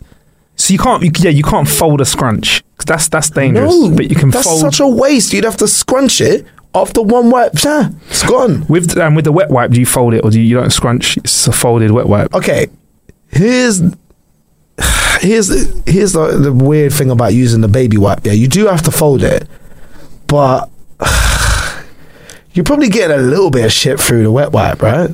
It's not, I mean, it's, it's porous, isn't it's it? Feasible. It's feasible. It's porous. And the, the coconut, in your case, the coconut juice could transfer through through the wet wipe, and the juice may have touched your body and then touched your hand. We're, we're going to wash our hands anyway, right? You're, you're one hundred percent going to wash your hands, but what I'm saying is, like, a baby wipe's porous, so you're probably getting a little bit of doo-doo yeah. you know, in your finger, like, every yeah. time you do yeah. it, a little yeah. bit. Yeah. If you're putting your hand down there, odds are there'll be fecal matter on your hands. Probably. Yeah. That's why you got to wash your hands, man. Okay. And I've seen, like, two people this year come out of the toilet after having a shit. They need to die. Fix their hair and just walk out. Fuckers. I'm like, you know what? You're the reason, like, we still got, like, fucking plague in certain places, mm. man. You're the reason, like, kids are still being born with rickets, bro. Like, yeah, wash you your fucking, fucking hands, man. Disgusting. You're going to shake my hands, give me, like, ringworm or something. That's disgusting. You're going to go sneeze over a salad or something. Like, come you're, on. You're going to scratch your eye with your shitty finger oh. and get pink eye. You dirty fucker. Flip it out, man. Disgusting. I hate we have to share the planet with those yeah. people. So you're a folder. I think I'm a folder as well. I don't, I'm not a fan of using wet wipes, though, because of the fat, fatberg stuff. Uh, Fuck them fatbergs. You know, this is the sad thing, isn't it, about, I think, the difference between our generation and, say, kids. When we were told in one hundred fifty years' time, like, all of East Anglia is going to be underwater or whatever, global warming, da da da da da. We're like, mm, I ain't gonna be around. I'm going to be long yeah. gone by then. I mean, we will be here. We're going to live forever. By the time we're eighty, we're going to be in a fucking server or something. Yeah, man. Like that. Downloaded. They would have, they would have done Chappie, but yeah. in real life, like, we'll we'll be Chappie. Yeah. Um, but for you know our kids' kids, like, that's kind of a reality for them. They're like, well, like in eighty, one hundred years time, like, my kids' kids or whatever, they're going to have to.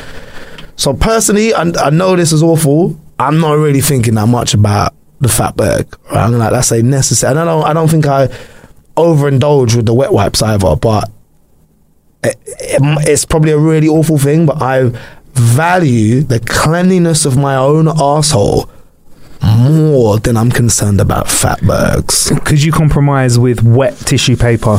using a bit more. Nah, dude. If you, you had a little jar of coconut oil, maybe spray the water. You've seen what happens to tissue when you wet it. It yeah, breaks, breaks up. up. So you have to use a bit more. I just get broken up tissue in my asshole. You never seen that before. You never seen a girl who like... uh, okay. Do they know, by the way? Nah, they don't The know. girls know that How you see you? their asshole so much. Like, if you're in a relationship with a girl, right? You see her arsehole so much, don't you? You see, her, you see it so much from angles that they never, and without using a mirror and squatting over it, from angles that we would never see. Like, I've seen my arsehole maybe like twice in my whole life. I've had a look at my arsehole and go, no, okay, yeah, I see, I'm all right, right on. But you know, for every like long-time girlfriend I've had, like I've just seen, like a, I've just seen, uh, I could probably pick it out in a lineup. If you like showed me, if you had like one of my girlfriends. Just like a lineup of arseholes. I could just pick the, it out. Just the circle. I could pick it else. out. I could pick it out of like like a hundred arseholes. What the actual the actual like balloon knot or the coloured the like the slightly darker skin around the. No, I'd need like I'd need to see like a patch. Dev's making a patch that's like two inches by two inches. I need to see like a patch and I could be like bumholes. We are went like, out for about five years. That yeah. right now. They're like they're like fingerprints. They're like irises. It's no one the same. Iris shape. That's actually the next. Security technology. So get into this bathroom. In fact, because yeah. you know they say like yeah. koala fingerprints are very similar to humans. Yeah, but they're like they ain't no arsehole like a human arsehole. So the next thing will be like, you know, before you unlock your phone, mm. you put your phone next to your ass. Like, hold on a sec, bro. I want to say, oh, hang on a sec. It's locked again. Hold that for me, bro. No, not the phone, my cheek, bro. Do you think people are aware of how unique their arseholes are? I don't think people know about how unique their arsehole is. Fucking mad. Arsehole technology. Oh my God. Anyway. That was awful. Sorry. All right, one more thing as well, and I'd like you to um, help. help our very own Billy with this, because oh. this is something that um, really? I think I want you to make him aware of, Dev. It's a little article that we've come across. Well, he doesn't use condoms? Uh, Billy, think, what are you playing at, man? I think I'm just I'm just showing Dev the article, which is on how to clean out dot com, and I think it's it's just a, a public service announcement. Apparently, this is something that needs to be known by okay. many people. The article is called Don't Use Condoms Twice. So apparently, some crazy people out there are doing something we never thought we'd see. They're reusing and washing condoms. Just look at this tweet from C D C S T D. Who's that? C D C. I got a tick. Um, we say we say it because people do it. Don't wash or reuse hashtag condoms. Use a fresh one for each hashtag sex act. Were you aware that so many people were rinsing out condoms and using them? That's what they used to do. Turning them inside out. Really? That's what they used to do. Yeah, in, in like. The forties, you would get like given like your granddad's Johnny or whatever, and be like, "Here you go, son!" Like, and you'd use it, and then you know you'd finish like, "Fuck off!" Stick, stick that on the sink with like the wash. Look it up. Off. You'd like stick it on the sink with the wash in or whatever. Like, rinse that out. Pop it in your tuck pocket. What were they you know made out? Like Michelin tires then. To get the wear out of them. Yeah, I don't think it was. Um, I don't think it was like latex technology back then. Yeah, what would it have been like putting on like a fucking balaclava made of like fucking rubber? This has oh, got to be. A, this has got to be someone playing a joke on me at Google. I just googled nineteen forties condom. The first one that came up is called Nuttex, and they come in a tin, bro. That's Nuttex in a tin. Nuttex condoms. Yo, if you if you're gonna nut. Take it to the next level with Nuttex. If you um, if you fucking pull a Johnny out in front of a girl that's coming out of a tin, bro.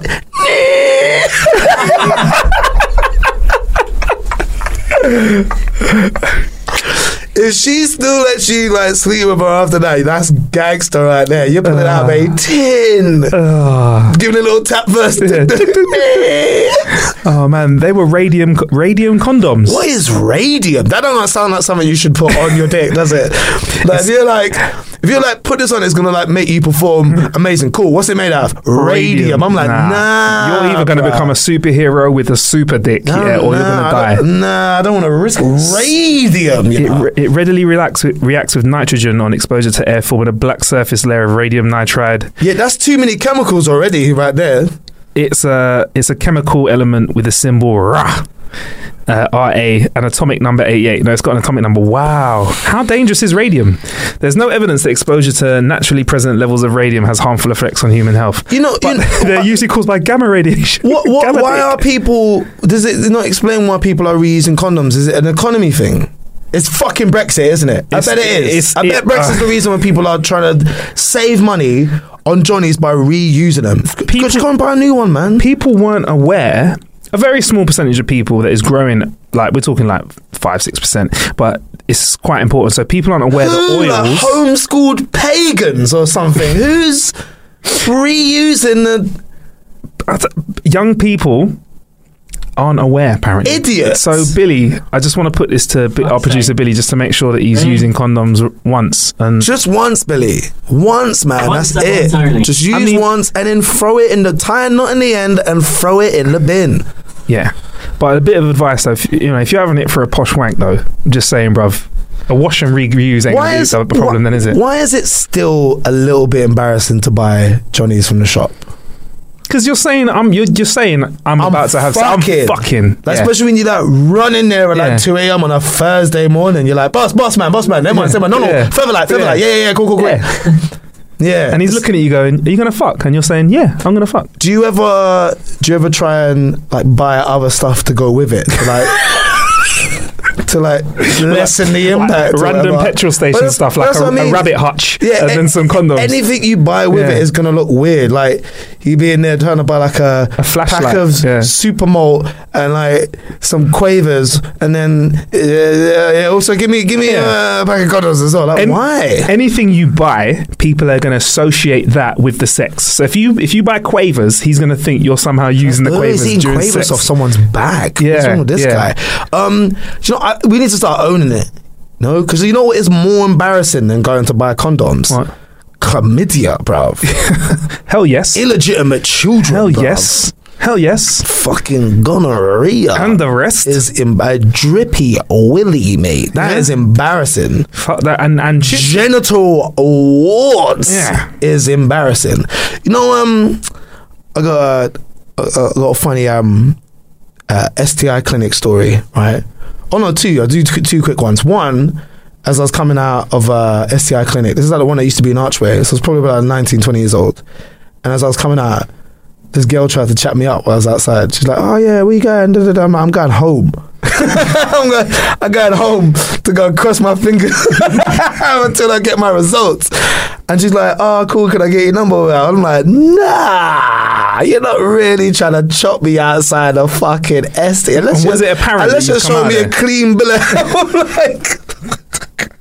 and let's just show me your results yeah. where we're like, here, I'm all clean. Like, what are you doing? Anyway, another time I went, this um this woman comes in, uh woman comes to get me.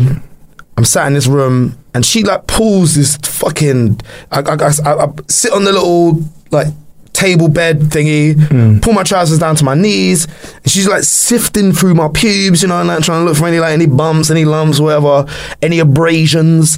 And she just kind of looks up at me and she goes, oh, I've actually got two student nurses with me today. Do you mind if they come in and observe the procedure?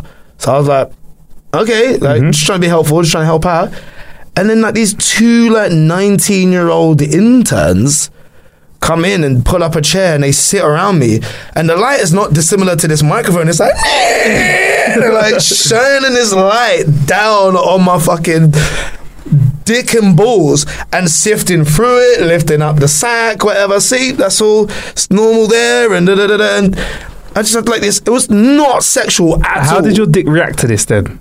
Knowing it was under that scrutiny. You know what? People react differently to that kind of pressure. You know, I was very, I was very proud of my little guy. Well, right? well done. Didn't get, didn't get scared. Mm-hmm. You know what I mean? Mm-hmm. Realised what was going on. Or bit of an audience. Okay, okay all okay. right. But it was not sexual at all. Funny enough, we like bring this up because I tell you where I was a little bit worried D- during the uh, S A S Who Dares Wins thing. Yeah, it was so cold. so cold yeah. sometimes and sometimes you know you might jump in some cold water and you get out and it's still cold, right? After that couple of days, I remember there was one time I stripped off, but I looked down at my dick and I was like, I'm sorry, is this my dick from when I was four years old? Where is it? Bruv, your dick's probably looking to go back in time, not just back inside you. Your dick's probably disappeared, bruv. You ever had that your one, body's probably consumed your dick. You ever had that one where it's like shriveled and twisted around? You're like, what? I don't see the back of it. Like, what? Hey, this is on telly, man. What, what are you doing? Your balls and your dick were inside you for the last half of that, weren't they? Oh, mate. It looked like it'd been fucking choked out. Like someone... Like, like he'd forgotten to tap out. Someone, your dick got mummified. Your dick looked mummified. Like, come on, man. Shit. Who knows? You might see it in the next few episodes of S A S. I worry. Wins. I'm really worried that you might see a... my shriveled, twisted willy in one of these episodes. I really am. Another reason to look forward to. There you are. Yeah.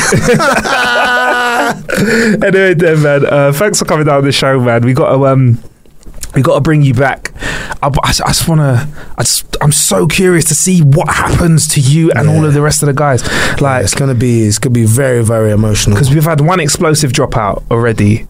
Somebody who looked like they were really injured. I can't remember her name. She was the M P. Louise. Uh, Louise, yeah. Uh, and she, she, it looked like she was like one day and she was done. So she had a very well. difficult fall into the water. So when we were doing this backwards drop out of the helicopter, they were like, don't bend your legs, don't try and turn around, don't try and flip. She kind of landed in a bit of an L shape.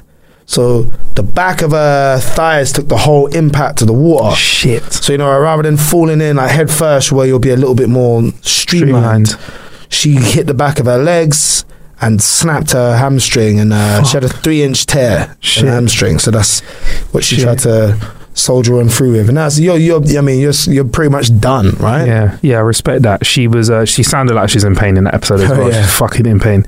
Anyway, Dev, thanks for coming on the show. How to Kill an Hour. We can obviously find you on Twitter. It's Dev underscore one hundred one. Instagram at Dev. It's just Dev. Yeah. There's a lot of people really angry at me that I got that name. You know. I saw that. I saw. Why is it in your profile? It says my username's not for sale. Because everyone keeps asking if they, you know, it used to be people saying that they wanted to buy my username. How much for? How much they offer? I don't know. I never asked. Oh, I never asked. I'd be curious. Right? Yeah.